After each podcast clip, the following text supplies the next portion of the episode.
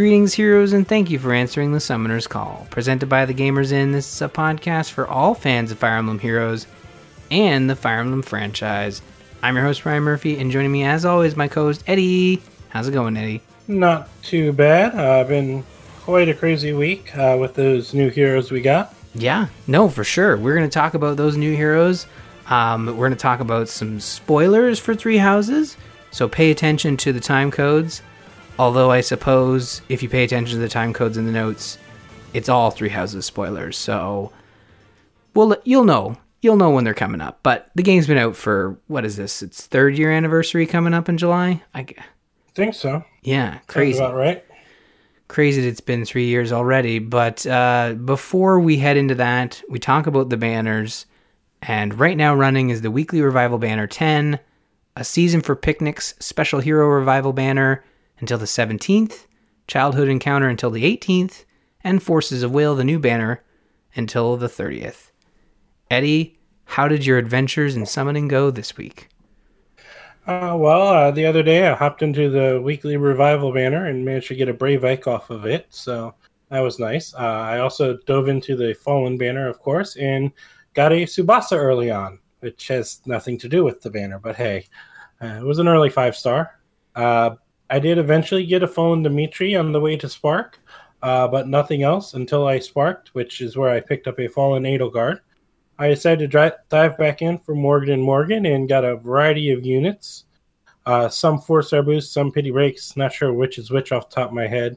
Uh, but I got an Ival, a Ranulf, Exalted Crom, and a Brave Ike before getting Fallen Male Morgan.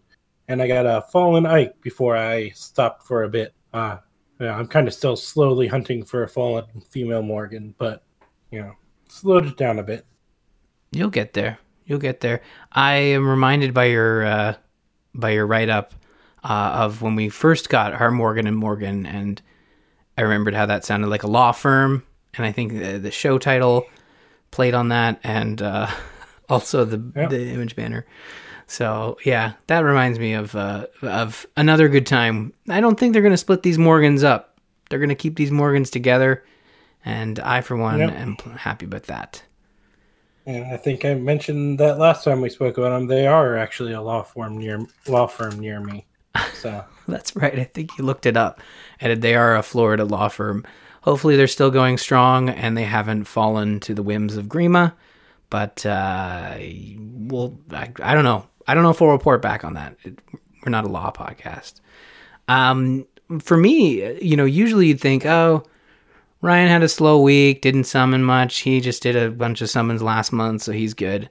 No, I don't know. I think Edelgard and Dimitri might pull you into this banner. And yeah absolutely correct i also kind of i don't know if i was trying to convince myself to do it not based on edelgard and dimitri because i am a fan of the most characters in three houses but i had a wild thought to try and get one of those celestial stones because i hadn't gotten one yet uh, so i aim my sights on doing 40 summons in the new forces of will banner and of course i was you know focusing on well, I was really just trying to get 40 summons, but I was keen to get Fallen Edelgard and Fallen Dimitri.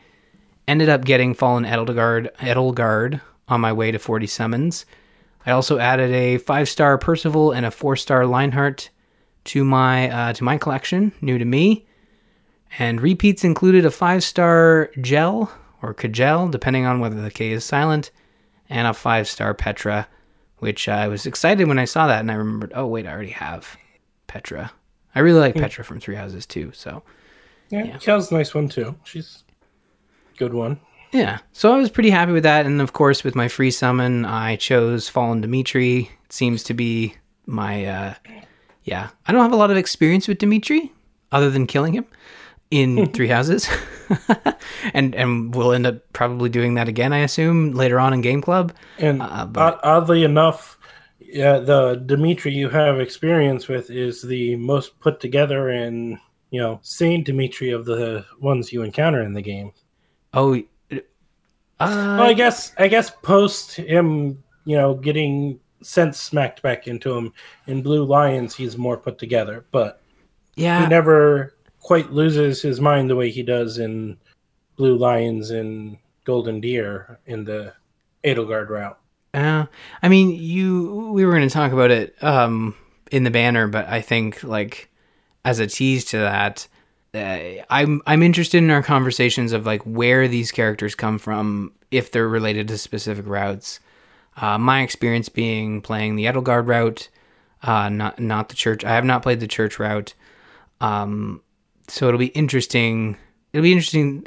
I'm looking forward to the conversation, but uh, we'll leave it to in just a little bit. We'll get we'll get to it. But yeah, I was excited to play uh, to get Fallen Dimitri, and I am ex- I'm intrigued by the Blue Lions playthrough. I think playing through Blue Lions will be more work for me than possibly going back and doing the church route since I already have a save queued up. But uh, still, I want to know what what people are so, you know, people really like Dimitri, and I haven't seen it yet. So, uh, yeah, we'll get there. Um, before we move into the events, though, I wanted to quickly touch on the reserve barracks that got added with the patch this week. And man, putting a bunch of characters in in the reserve barracks made summoning so much more satisfying because I did not have to go in and micromanage my heroes after every summon, even if I was like summoning one character. So I don't know if you had a lot of experience if you did this before you summon, but I only put one or two characters in there before I summoned, uh, and I usually have a decent stash of three to four stars that I can turn into books. So haven't gotten around to putting a ton of characters into it, but I do need to do that before too long, so I have some makes it easier to look for units that I'm using and stuff. Yeah, I just tossed a bunch of like four stars and three star Grand Hero Battle units that I didn't want to send home because they were technically unique, but have no mm-hmm. interest in ever paying attention to them much more than I have to. So it was nice to just toss 30 heroes out of the way and then summon and and after my summoning session go in and clean out, you know, the four stars that need to go home. So it was just a really nice change of pace. I really appreciated it. Cool. So I'm glad they added that. Nice. Uh, I'll probably dive into it at some point, but haven't quite dove much into it yet. Uh, but speaking of diving into stuff, we did finally get a new calendar, and, and it kicks things off with a new power banner starting on the 11th, followed by the next Legendary Hero Remix banner starting up on the 13th. Uh, the 14th brings us a new round of Hall of Forms with a Leila and Matthew Bound Hero Battle in Banner starting up on the 15th. The 17th brings us a new skills banner with heroes with joint drive skills, and the probably bridal Tempest trial banner and login bonus on the 18th. On the 20th, uh, we will prop get the what is probably the bridal banner and login bonus, uh, with the time before we come back rounding out with a set of colorless hostiles quests on the 22nd. And if you notice something there, you might uh, realize something is that we are going to be taking next week off. Yeah, it's going to be a quiet week and gives us a good chance to take a break after finishing part one of Three Houses for Game Club. And I figured it was a good chance to pause for a week and come back recharged and ready to tackle uh, brand new special heroes. And yes, Bridal Month. Uh, looking forward to it's always an interesting month, Bridal Month. I mean, it's interesting from our point of view because, you know, we don't have a specific month where we celebrate right you know marriage and uh, have stuff focused on marriage. You know it's just a thing that happens whenever people want to happen throughout the year. We don't vote in america and the west we don't focus on doing it all within one month like and I'm, I'm sure they get married all throughout the year over in japan. It's just they have an actual celebration for it in june or may I don't remember. I, I don't remember if it's May or June, but sometime around this time they spend a month focusing on brides and marriage and all. Yeah, I, I remember when I was getting married, like leading up to it, I didn't go to a lot of bridal shows. Um, most of the stuff I needed to do for the wedding was kind of like either internet research or or just uh, local sort of contacts. But you, well, and again, pre-COVID, when you could have trade shows, usually all the bridal shows would be like in the spring, especially if it's ramping up into a summer wedding. You're getting all the last minute stuff. Although I could be completely wrong. Maybe you got to book that. You got to book that stuff way in advance. I won't argue that a lot of people like to have their weddings in the spring, but that's just because of the weather and all more than anything. It's not a cultural thing like it seems to be over in Japan. No, yeah. Okay. Well, just like picnics, they like to celebrate um, things that are really cool. So there you go. We also did get our uh, Resplendent Leif recently, uh, and they announced the next Resplendent hero, which is going to be Nino, uh, who will be dressed in Emblian garb and coming out on the 25th. And uh, yeah, as you uh, said, we've got, and as I've said, we've got a new banner to talk about the Forces of Will. We have new fallen heroes joining the ranks of new heroes. This time featuring a return to the Three Houses spoiler well, plus dual Morgans, which is also, I guess, a spoiler if you bought the DLC, I guess. Again, we'll talk about it a little bit. And a rando Sacred Stones GHB unit that I do not remember whatsoever, even though we just played this game. Okay. You you don't remember Orson at all? I don't know. Let me let me pull him up again. Well, we'll discuss We're gonna talk him about it later. I have some details of his story Good. on. so. Fill me in. But before we get to Orson, first let's fill you on Dimitri, the Savage Boar. While the lance with eyes on it never appeared in Three Houses that I know of, uh, this version of Dimitri has fully succumbed to the voices of dead of the dead in his head uh, that have been there ever since the tragedy of Duscur. Never being able to let go of the past has driven him into a maddened state, and he views even himself as nothing more than a monster whose only purpose uh, of existence is to bring justice to the woman he wrongly believes responsible for everything. This version of him is a blue lance infantry unit, and he wields the vengeful lance, which grants him attack plus three, as well as attack speed plus six during combat. Also, if his attack is greater than his foe's defense and he cannot make a follow up attack, it deals damage equal to half of his attack minus his foe's defense. Uh, he has a unique skill called Murderous Lion, which grants him Canto remaining plus one and debuffs his enemy by speed defense plus or minus three. Uh, also, it prevents counterattack if he is not adjacent to an ally. He also comes with Glimmer, tier 4 attack speed solo, and Odd Tempest. It's a good kit. It's a lot of text. I think he came sort of second recommended after Edelgard in terms of uh, who to summon for. He is powerful. He's uh, definitely a hit and run character. Uh, with him being an infantry unit with Canto, he can dive in there, smack him. Uh, they as long as he has no allies or next to him, he can you know not have to worry about getting counterattacked and back away, allowing another ally to potentially come in and kill him off if he didn't do it himself. So, and he's decently powerful on his own. I mean, unless I misread his weapon, it depends on his speed versus the enemy speed, so he may or may not trigger often, but at least some of the requirements will trigger almost all the time. Hmm. Just whether or not the ability to follow up will trigger it or not. Right. Now, You know. in terms of his look and whether or not here's the thing here was my reaction to this banner was like oh that's the dimitri i fought when i played the edelgard route.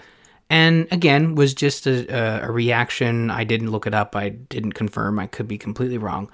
Uh, but for edelgard which we'll talk about later on was like when did that happen? And again this is that effect that this game has in that even as and i know there are people who listen to the show who have played all the routes and have read all the wikipedia articles which is great but that is not us and especially not me. Um, but i find it so great that three years later we can have these surprise conversations where we played a lot of this game and there's stuff we're still discovering. And i'm pretty sure dimitri i know dimitri was unhinged when i when he was the final sorry secondary final boss uh in in the black eagles route. I don't know if he was like he had like a, a devil uh lance and sort of purple glow but I, i'm pretty I sure believe he had Areadbhar, his normal weapon. Mhm. Um, but this is not the Dimitri from the Crimson Flower route. okay Uh, I double checked it and looked it up. Dimitri in Crimson Flower has both of his eyes. He has slightly longer hair. he has both of his eyes Yeah, he doesn't have an eye patch in the Crimson Flower route. okay now I'm wondering if we. I don't. For some reason, I just remember him I mean, having. that is the iPad. Dimitri you most often saw on a. Um, that is Dimitri you most often saw in ads, Yeah. Oh, for sure. but it's not the Dimitri that you saw in Flower. I got a. So where does where does he where does he sort of have? So the eye patch is is the Blue Lions route then. I believe he does have the eye patch in the um, Golden Deer route as well. Uh, essentially, in the Blue Lions route and Golden Deer route, he gets captured by Edelgard, and in his escape, he gets injured, or he gets injured when captured and loses the eye. Hmm. Um, I posted you a link that should hopefully pull up the image that shows Dimitri from the Crimson Flower route. Well, I mean, yeah, it, that's definitely him with two eyes. I, I don't recognize. Like maybe you come across him a bunch of times, but then that I guess that does look like the final map. I mean, I'm not. I. I. It's interesting when you read the Meet the Heroes page uh, describing this specific Dimitri. When the Adrestian Empire embarked on its conquest of Fodlan, Dimitri returned to Faerghus to fight back, but the kingdom was hardly unified. So it sounds like this is a version of that, maybe? essentially um in the blue lions in the um golden deer i believe he does return he uh you have the person who works with uh the bad guys uh you know solon and kronya and them uh i forget her name uh cordelia or constance or something like that Oh, yeah. uh We just fought her. Uh, I can't remember her name either. well we haven't fought her in our game Have we not? um, oh. I, no, I don't think we in, they introduced her till the second half. Really, she might be spoken of in some past.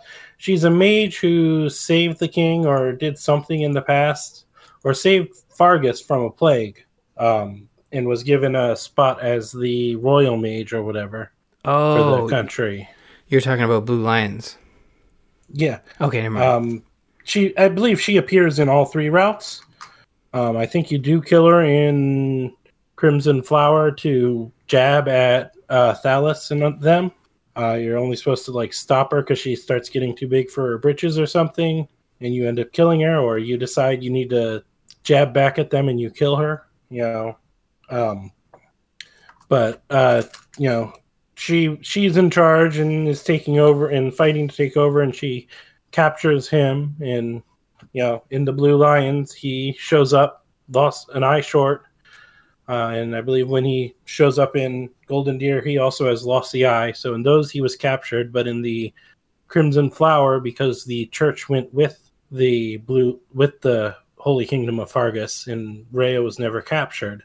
Uh, he never gets captured and loses his eye. Hmm. Okay. Yeah, then I'm I am mistaken. I think uh, upon further investigation, I am I am mistaken here. So this is just a Dimitri who just had a couple rough nights too many, and and uh, yeah, not having it. Yeah, this is Dimitri from either Blue Lions or Golden Deer, who you know got captured, lost his eye, escaped. Um, in Blue Lions, I don't know if he goes quite this far. I think he is pretty close to that far for the first half of the uh, second part of Blue Lions, and then further things happen that snap him out of it. Uh, but in Golden Deer, I don't think he ever recovers. All right. Well, we will see as we move forward in our playthrough of uh, of the uh, Golden Deer route. But uh, moving over to Awakening, we have Morgan and Morgan that we're going to talk about. This uh, first up is Morgan Faded Darkness. Morgan is the son of the legendary tactician Robin, and he aspires to follow in her footsteps and become a tactician himself.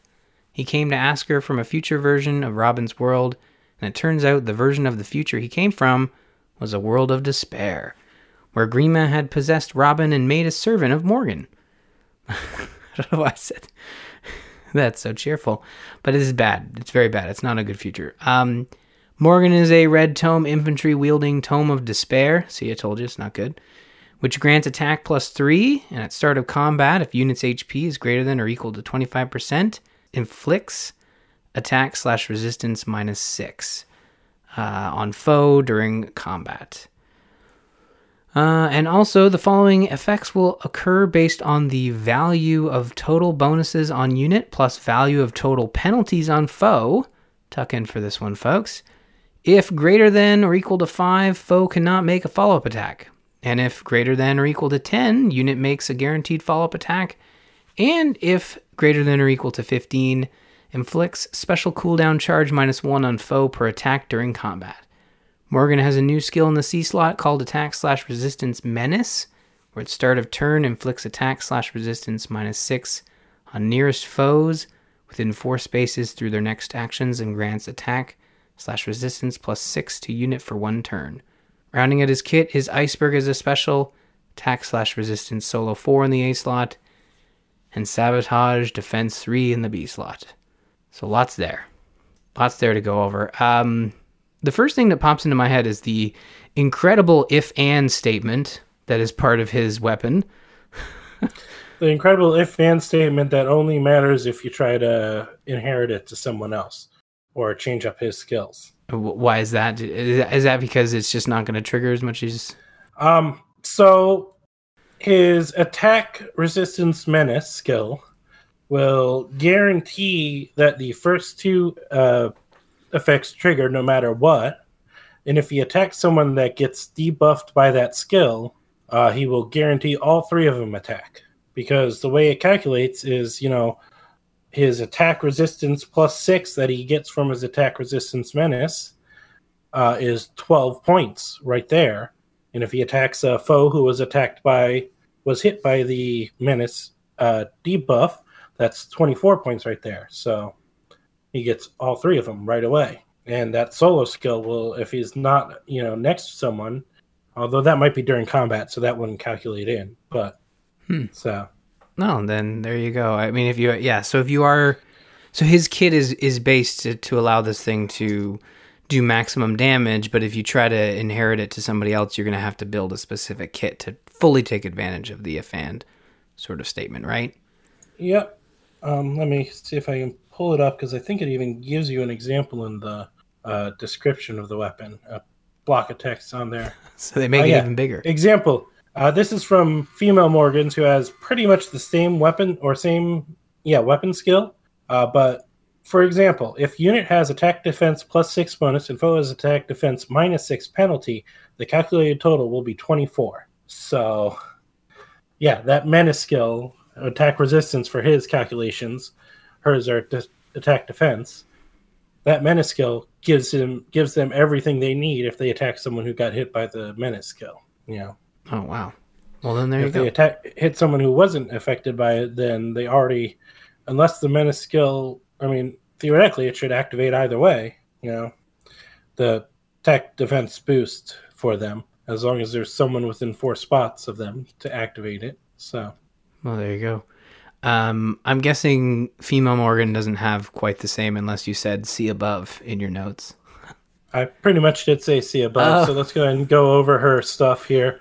Um, with Morgan being able to be either male or female in Awakening, of course, the female version had to make an appearance as well. She is a green flying axe unit here. She wields the Axe of Despair, which is very similar to her male counterpart's tome, except it boosts her special trigger instead of boosting her attack. Uh, so she gets special minus one, allowing her uh, special to trigger more often. And instead of debuffing resistance on the weapon skill, it debuffs defense. And calculates all of its stats based off of uh, def- attack defense instead of attack resistance. Uh, she also comes with a new menace skill, uh, which is uh, this one being attack defense instead of the attack resistance version male Fallen Morgan has, uh, as well as coming with Glimmer, Tier 4 attack defense solo, and Dive Bomb to fill out the rest of her things. So yeah, she's pretty much same as above, just you know uh, defense instead of resistance, and special trigger instead of uh, base attack boost that Male Morgan has. Hmm. And her B skill is uh, dive bomb, which allows her to do both her counter attacks before the foe attacks, or both her follow up attack before the foe has a chance to counter attack. Right. So, and and so these now that we've talked about both Morgans, these these characters are based on some DLC that came out for Awakening. Now I know the Morgans are in Awakening, Yep. but something like Future Past or something like that. I can't remember what the exact name was, but I'll admit I never did get around to playing through that DLC. But yeah, it was a DLC where you know you failed, possibly the original Future where you failed, and Morgan was taken over by uh, Grima since you know their father or mother was Grima.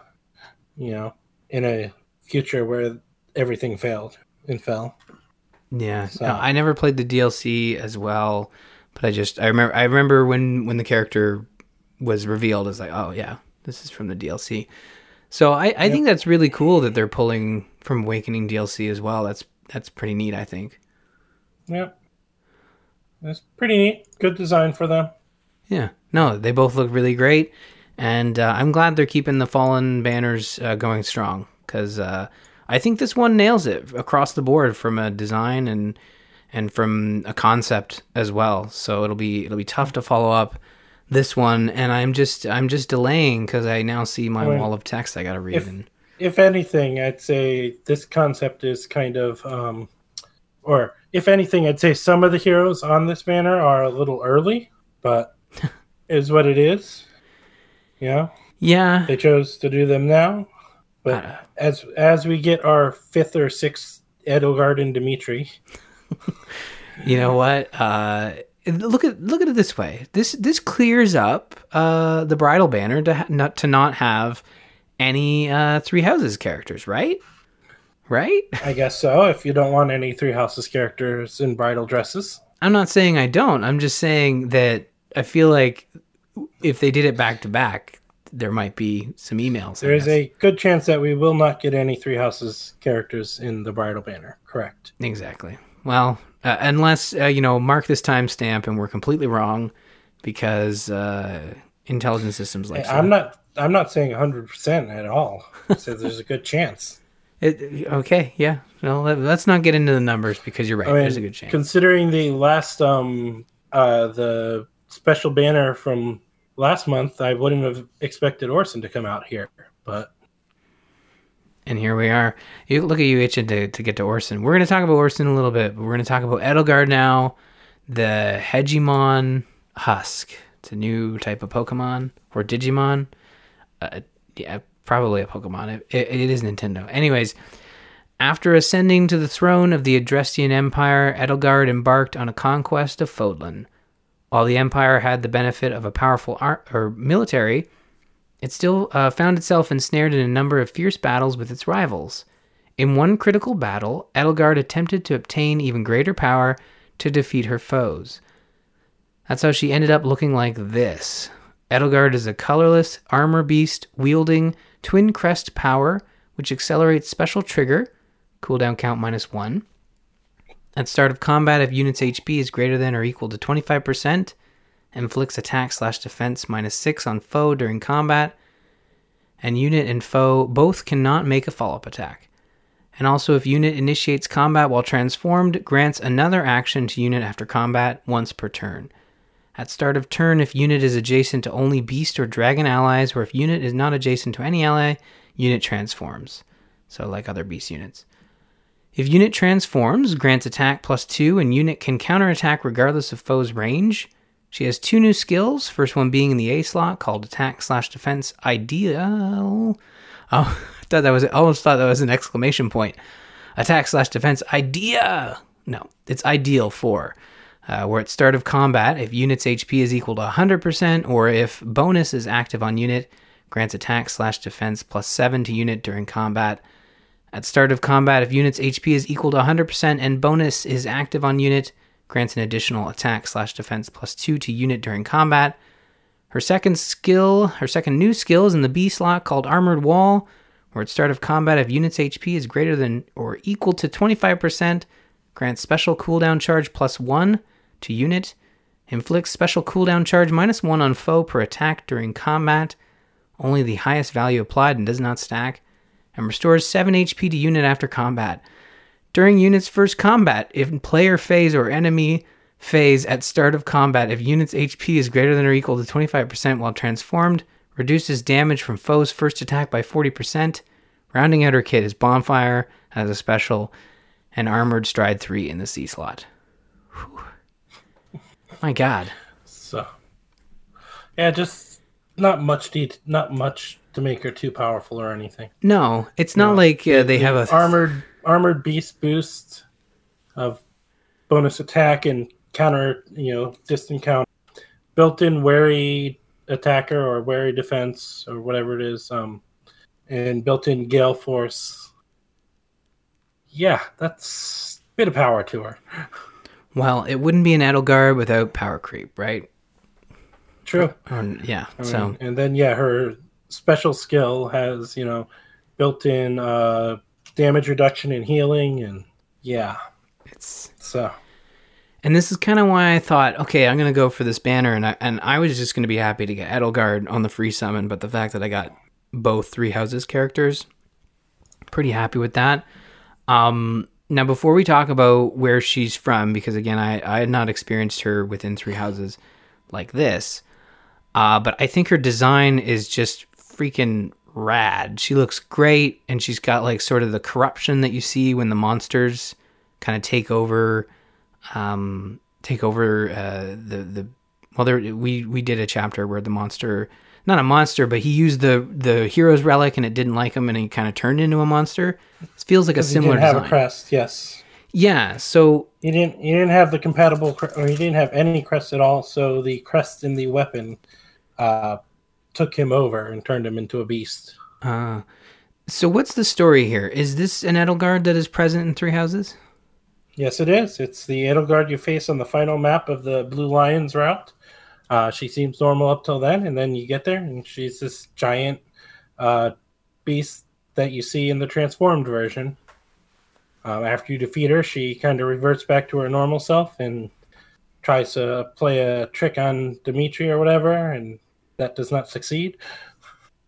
So, What kind of trick? Like uh, a coin behind your ear? kind of like I'm defeated and tries to stab him, and he just stabs her. oh, Uh, she might get him, but he stabs her as well, and he survives it, type thing. oh, so not here's a here's a nickel behind your earlobe or something. It's a No, it's I'm defeated. I give up and stab. I'm gonna take you with me, type thing. God. Edelgard really was the worst. Especially in the Blue Lions and even even then, as- uh, up until she used this thing and pulled the thing she tried to do at the end, she really wasn't that bad. She just had ideals that did not mesh with Dimitri's, and she wasn't backing down. I Mhm. mean, before that fight, like I don't know if it's right before that final battle or two battles before, they meet and have a civil discussion, accepting that they cannot, they you know will never see eye to eye and must both see through what they believe in to the end. You know, so Yeah, I mean that's one of those things. I I I feel like I am missing a good chunk of story from Three Houses, and it's it's always. I'm not I'm not worried when I'm quote unquote spoiled by, you know, uh, Fire Yeah. Emblem Heroes. I kind of like it. I kind of like you know experiencing these heroes uh, through this game, and then us getting to chat about like okay, like what did I miss? Because this three years later, I had no idea that Edelgard turned into a monster in the Blue Lions route, and I'm I'm sure there are a lot of folks that had that I mean, same. you might have had some idea because I'm pretty sure when we first discussed Three Houses, after playing through it, I kind of hinted that maybe I didn't straight up say it, but I hinted that she she goes pretty far in the Blue Lions route. Yeah, but that could mean anything. She maybe I thought she started to I may train have for straight up said she 5k, turns into a monster. I can't remember, but you know, and then I it's would been say, a while yeah, since we discussed it. she's a monster. I get it. I get it. But you meant literal monster, and I meant figurative monster. See how the confusion could arise, right? Sure, we'll go with that. All right. Well, uh, let's wrap up these fallen heroes with our good old out of place Sacred Stones Orson. I mean, he's not out of place in that he is sort of a fallen hero, so he fits the theme of the banner. But he does not come from either of the games that have already been on it. And like I mentioned, we did just have a Sacred Stones banner with the child banner. Uh, but a Paladin of Renais, uh, he fell, or Orson, Passion's Folly. Yeah, Paladin of Renais, he fell into despair when he lost his wife and betrayed his homeland when the de- Demon King offered him a chance to have her back. His love blinded him to the rotting, zombified husk that she was, and he ruled Renais poorly for the Demon King until Ephraim and Eirika returned and stopped him. He joins Heroes in the GHB as a Blue Lance cavalry unit with his dead wife's soul praying for his redemption in his damage art. He wields the Bereft Lance, which grants him defense plus three and gives him an inta- incremental attack defense boost based on how alone he is, going by twos from six uh, if he is all uh, completely alone, uh, to zero if he has three or more allies within two spaces of him during combat. Also, if one or fewer one or fewer allies is near him uh, during combat, it neutralizes his foes' bonuses from skills like rally and such during combat. He does not have any new skills as a GHB unit, but he does have Ignis, Vantage, and Roused Attack Defense. Okay, I remember this guy now. Now that you've read out his sort of intro. Yeah, he was a paladin who you used in the first couple chapters or appeared in the first couple chapters, and then he betrayed them. And when you returned to Renais, he was there installed as the ruler with a kind of rotten zombie husk that he thought was his wife. Yeah, I do remember that. I think that's what kind of triggered the memory, and uh, I, I love the fact that you pointed out sort of the the tidbit of, of his damaged art where his wife is is praying for his soul there in the background. That is that is haunting, and, but also a really cool addition. Kind of reminds me of Fallen um, Berkut. Yeah, Fallen I was Berkut? expecting something to do with the wife in this in his art somewhere, uh, similar to Fallen Berkut in the F- Flame Rinea that's circling him.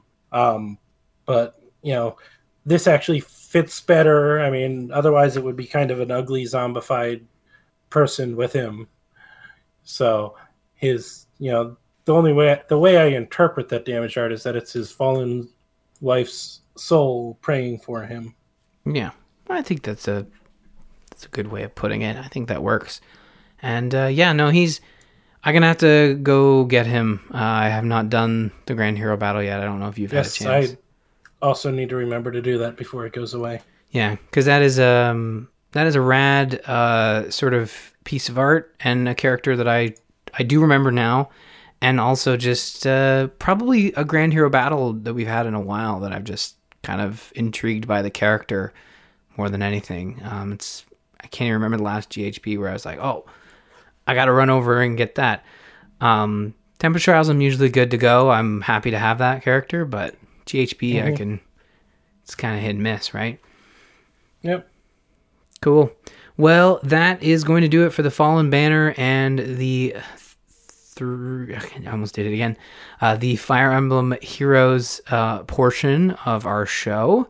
But we are going to move into the game club. Don't you worry. We're not leaving yet. We got to talk about three houses. Yes, three houses. We are finishing up White Clouds, the Claude route, uh, part one of Fire Emblem Three Houses. And today we're talking about chapter 12, To War, the final chapter of part 1. And it goes a little like this Shamir reports that Edelgard's forces are going to meet up with the main Imperial army and invade Mach Monastery in two weeks' time.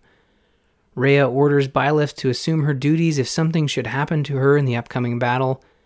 Afterwards, Seteth demands that Rhea explain just what Byleth is, and Rhea reveals that Byleth is the vessel uh, for the progenitor, progenitor god, and that they will eventually become one with the power within and resurrect said god. Two weeks pass, and the Adrestian army arrives with Edelgard at its head. A climactic battle ensues, and Byleth seemingly gets the upper hand against Edelgard, but she calls in reinforcements led by Lord Arundel and I had some frozen flashbacks there when I read that. Uh, maybe, maybe it's exactly how it sounds, but um, that's the only way I can read it. I don't know, Eddie. Am I making a mistake with Arundel, or is it Arundel? I pronounce it Arundel or Arundel, but yeah. No, Arundel works, I guess. Uh, well, I mean, I I don't know if Nintendo, I don't know if Disney cares, but you're probably right. It's probably Arundel, just to avoid the whole you know, we'll we'll just let it go. Well, um, you know, never mind the fact that they're spelled differently or in all, you know. Oh well, you know, it's not about how it's spelled. It's about how it sounds in your head, right? Uh, that's that's Sure. lawyer. That's not how lawyers work. uh, Rhea entrusts the safety of the Garreg Mach citizens to Byleth, declares that she will not allow a repeat of the Red Canyon tragedy, transforms into a into a colossal dragon, and decimates the Imperial foes. Several demonic beasts attack and put Rhea on the back foot, but Byleth reinforces her after they evacuate the Officers Academy students. Suddenly, Thales appears and knocks Byleth into a deep ravine. As narrated by Jeralt, Adrestia wins the Battle of Garreg Mach and forces the Knights of Seiros to surrender, and Rhea goes missing. The Empire then begins a full scale war with Faerghus and Leicester. I did it. Lester, Damn it. Oh no. I even stopped. It's like, it's not Lake Leicester, okay? It's not that. So just say something that isn't that. And I was wrong. eh, close enough. I mean, like you said, at least you didn't do Leicester or something like that. Yeah. Oh well. Can't win them all. Uh, this was a really cool chapter, and for me, was playing the other side of what I had played in Black Eagles, so it was really cool. It's a cool chapter, but illogical. On the uh, on the Crimson Flower, it sort of makes sense as you run back and regroup. That maybe you lost 14 days in that retreat to get ready to regroup and head back. But here you go upstairs and it takes you 14 days to do it. I mean, it's just an issue of how they coded the game because for whatever reason they couldn't have the final mission happen on day 14. They had to have it happen at the end of the month. So you lost 14 days randomly for no logical explanation, unless you decided to come up and just sit and nap instead of preparing for an extra two weeks as they got ready to invade two weeks out. Yeah, and and you are right. Like it, it is. It, it has completely skipped two weeks in the calendar. This isn't like they ended two weeks early. I think that would have been the more logical step, is to end two weeks early to avoid Yeah, sort of start start at the beginning of the month and end on the 14th or whatever. yeah. But But maybe they wanted to keep in line with the other chapters where you always have the mission at the end. that's of the what I'm saying. With its an issue with how they coded it, in that you know it was either not not possible to do it like that, or it was not plausible to do it like that, or it was too much more work than they wanted to do to do it like that. Yeah, You know, they coded the game so that the end of uh, you know end of month battle always happens near the end of the month, and they couldn't change it so that it happens on the 14th or whatever, or chose not to. yeah. I, I guess like for me, I I didn't notice it. Um, may, and maybe it plays differently in Black Eagles. I didn't really notice it. It didn't. It didn't jar me at the time. I think. I think maybe it's only a problem because because you you know. I guess if you don't notice it, it's not a big deal. But you're right. It is a little jarring that it kind of skips two weeks when you could have logically. I, I understand And, that. and other other stuff in those two weeks. You know. Yeah, and I understand you don't, you know, you want to set up this uh, the appearance of danger in that Edelgard is coming with her army. and, And- yeah that's where my thing is is i have no issue with the two week uh timer you know it's just that it starts at the end of middle of the month randomly so you had a full four weeks of the month but you just two of them vanish randomly like i said for the crimson flower it's less noticeable because uh you know the black eagles in edelgard are running from the monastery to this base camp that they have set up that you spend your time in during those two weeks as you prep. So, you know, you could argue that that base camp is a couple weeks out and slowly moving forward those two weeks while you're doing other stuff. But when you're already in the place that you're defending, you know, and there's no explanation as to why you're starting, you know, two weeks into the month, it's more noticeable and jarring. Hmm. I mean, it's not like this crazy thing that we need to really worry about. It's it's such a small, insignificant part of this whole chapter, right? Like, I, I think it's it's worth noting that- though. that's why it's you know, it just strikes me as a little weird more than anything, and kind of illogical. You know, yeah, just have it be the fourteenth is when they attack because you know the way the chapter ends, it when the you know when in the month all this happened doesn't matter. yeah, You know, it's not like you're going straight on to the next month. You're taking your time jump. Yeah. Yeah. And I I got to say like uh as someone who the when I chose which route to take when I first played this game, I, I basically wanted a spoiler free reason to choose a, a route. And when I searched like, okay, which should I play first? And immediately what was what was um, sort of suggested was uh, the Crimson Flower route. And when I played that, and you you suddenly Rhea becomes this giant dragon, you're like, holy crap! Like this is crazy. How are people okay with this? And um, sure, and, and and a little bit in the Claude route, you get those like, what is this immaculate one? Like this is pretty crazy. I think Claude finds the drawing and stuff, but mm-hmm. I had no idea that this route, and I guess by that by that extension, all routes, sort of reveal Rhea to be this giant Fire Emblem dragon, and yep. everyone. I guess we don't know if everyone's cool with it, but I guess we'll mm-hmm. find out next week. I mean, you played Blue Lions. Like when Rhea becomes this dragon, do, do the other people see it? I think they do see it because in the animation you see Dimitri fighting. It's hard to say who actually sees it because you know it's hard to say for sure who sees it. But yes, Claude and Dimitri would both see it. I think there's a good chance, and I could be wrong, that the uh, cutscene is the same no matter what route you're playing. Um, with I don't. This is new Claude, to me. Demetrian. Okay. I felt like it was again. Maybe there's a different years. one for the Edelgard side of things, but but then it would be different for the Edelgard side of things because Byleth is not over near Edelgard with her telling her to protect people. So the Edelgard one would definitely be different to some degree, but I believe it is very similar. You know, uh, the whole time, all three route or all three routes. I think this is the exact same cutscene if you're playing the three church routes uh, Azure Moon, Verdant Wind, and White Clouds, or whatever the silver something. I don't silver remember the church route. Church, go to church, be yeah. quiet in church. I think is the route name. That's... So I believe it's the same cutscene for those three routes, and the different one for uh, Crimson Flower because you know you're viewing it from a different side.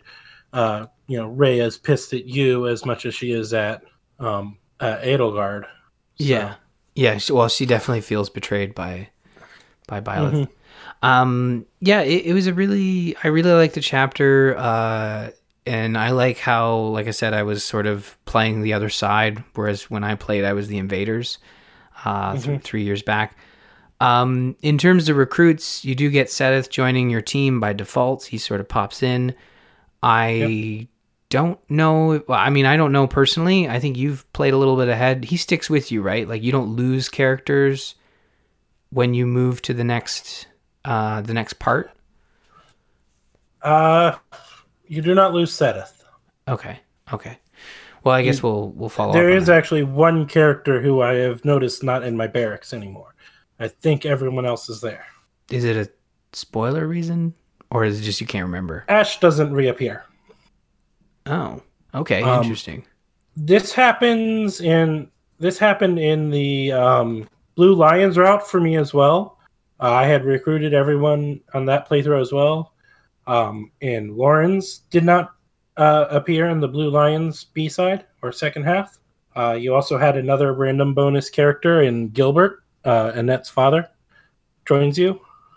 Um, uh, but like Dedue uh, and Lorenz did not appear for a number of chapters, and then you eventually fight Lorenz on a um, random and on a map. And if since I had recruited him when I defeated him with Byleth, I had a joint had a ch- choice to let him rejoin me or let him join me again. Oh. So I'm oh. guessing Ash will be a similar thing where at some point I will fight him on a random map, and he will. If you defeat him with Byleth, you'll have a option to recruit him again. Okay. I remember there is like one character for each route that you can recruit in part two. Um, I remember when I played through, uh, it was Lysithea. Uh, when I played, yeah. Although for me, I recall that Lysithea, I recruited her before the cha- turnover, and she stayed, as opposed to Ash and Lorenz, who vanished. So okay, then maybe No, yeah, because I hadn't recruited her. I think she was just a character I could recruit. Maybe I'm, I'm mistaken, but this makes sense. I think it. I think it makes sense. Um. Okay. So I also wanted to note that I, speaking of Ash, I I did some last minute recruiting. I figured like, well, if I don't get you guys on my team, you're you're you're doomed. So I managed to throw a bunch of flowers at Felix and a bunch of flowers at Ash. Managed to recruit both of them. Uh, although Ash was a little easier because I had built up um, reputation from my last playthrough, so I just unlocked his support level. But uh, Ferdinand uh, was a no go. I was unable to recruit Ferdinand, and I don't even know if I can, to be honest. Now that I'm, I never looked it up, but he's dead I, to me. I recruited I recruited Ferdinand, but okay, well he's just dead to me then. I mean, pretty much any student other than the house leader and their second in command. Uh, so um, you know, Edelgard and uh, creepy Hubert. Oh yeah, uh, super creep, super creep. Yeah, Hubert, uh, and Dimitri cannot be recruited, and I believe uh, Claude and Hilda cannot be recruited. Uh, although, if you take the church route, you can recruit Hilda during the last month once you've turned against the Black Eagles. Interesting. Interesting. Man, what a wild game with so many just intricate parts that you thought maybe they would sell as DLC. But maybe they learned their lesson from uh, from Fates. Uh, it is really cool that all of this is in one game, and um, they've set a high bar for what will be a follow up, right? Well, we don't know if the next one is going to be a direct follow up like some of the others have been. I mean, I'm hoping the next release for Fire Emblem is a FE4 remake, but uh, aside from that, it'll be interesting to see what they decide to do with the next mainline, you know, game that's not a remake. Uh, but before we get to that, we do have more of uh, Three Houses to play through. As next time we meet in two weeks, we will be discussing Chapter 13, uh, part you know the first chapter of Part Two, Verdant Winds, uh, where we'll also get to see all of our uh, students' glow ups, or at least all the Golden Deer students' glow ups. Oh, I can't wait. So It's one of my favorite parts about this game is seeing our characters grow up and get longer hair. this will be our first time to see uh, the uh, Ashen Wolves in their adult form. Uh, Oh. not it'll be a couple weeks before, or a couple chapters before we get there, because uh, I've already actually played ahead and played through chapter thirteen, so you don't see anyone but the church characters who don't change at all, and the students of the Golden Deer who do change uh, over the five years. Uh, during chapter 13 it's chapter 14 when you finally get to see everyone else Well, I look forward to that. I can't wait to uh, continue playing. Um, but we are going to have to wait one week. As we said, we're taking a little bit of a break. Uh, we talked a little pre show. Uh, we're definitely committing to chapter 13, which is just a mission. Um, but maybe we'll dip our toes into 14, depending on how uh, Eddie's crazy grinding goes. Do you have an update for everybody on your grinding? Uh, I'm still doing crazy grinding. I'm kind of focusing it via uh, support rep. So I'm trying to, you know, picking a character, grinding up all their supports, and then going on to the next one. Uh, so working my way through that while leveling them through what classes they've gotten and giving them uh, up, upping their weapon skills and all that. So Cool. nice and slow going, but I'm working on it. Um, and if you want, we can probably commit to doing at least the uh, monastery section of chapter 14 right now, because chapter 13 is pretty quick. Yeah, Yeah. I'm fine with that. So yeah, if you're playing alongside us, definitely dip your toes into 14. Start poking around the monastery. Um, would it be a spoiler to ask? Like, is it the monastery? Like, are you back at the monastery, or are you? Are you? Because in Black Eagle, you're in like some cave. In Black Eagle, you're in a cave during chapter 12. In chapter 13, you return to the monastery. Man, I do not remember good chunks of this game. okay, all right. Well, um, this is why we have you on the show. to- Instead of building out two hubs, they just made it the monastery, and there's explanations as to why the other side has not taken over it or whatever. But Uh, Yeah. You know what? Now that you say that, I do remember. You go back. You're definitely only in the cave for like one chapter because I was like, man, Yep. th- they really traded down. oh yeah, yeah. so It's a pretty. But you Pretty return blank back to the monastery because, and I, it makes sense because it'd be. I mean, I can see why they might do it, but it would be kind of a hassle to build out a whole new camp to use with all the uh, amenities and stuff that they want to keep uh, allowing you to use during the second half of the game. Yeah, makes sense. All right, well, now that uh, Ryan's brain is slowly being Like, put back there, together. there are some subtle changes to the monastery, like you know, random piles of rubble around. But like part of chapter thirteen is chatting about fixing up the monastery since it's been abandoned for five years. Right. All right. Well, I look forward to that. I I I can't wait to get into part two. This is this is. I'm not going to sugarcoat it. This was the main reason I'm like, we got to do three houses because we got to get Ryan playing another part two of this game because I feel like I feel like only having playing one played one route, I was I'm kind of missing out. So I'm glad we're almost there. We're so close. Uh, but yeah, that is going to do it for our episode this week. I uh, hope you enjoyed it. Visit us on the web, gamersinpodcast.com slash Faye. Email the show, Faye at gamersinpodcast.com. Check out the Fire Emblem channel in the Gamers in Discord at bit.ly slash TGI Discord. You can follow us on Twitter. You can find me at R. Murphy, Eddie at Dralfear, and don't forget to follow at the Gamers In for show updates.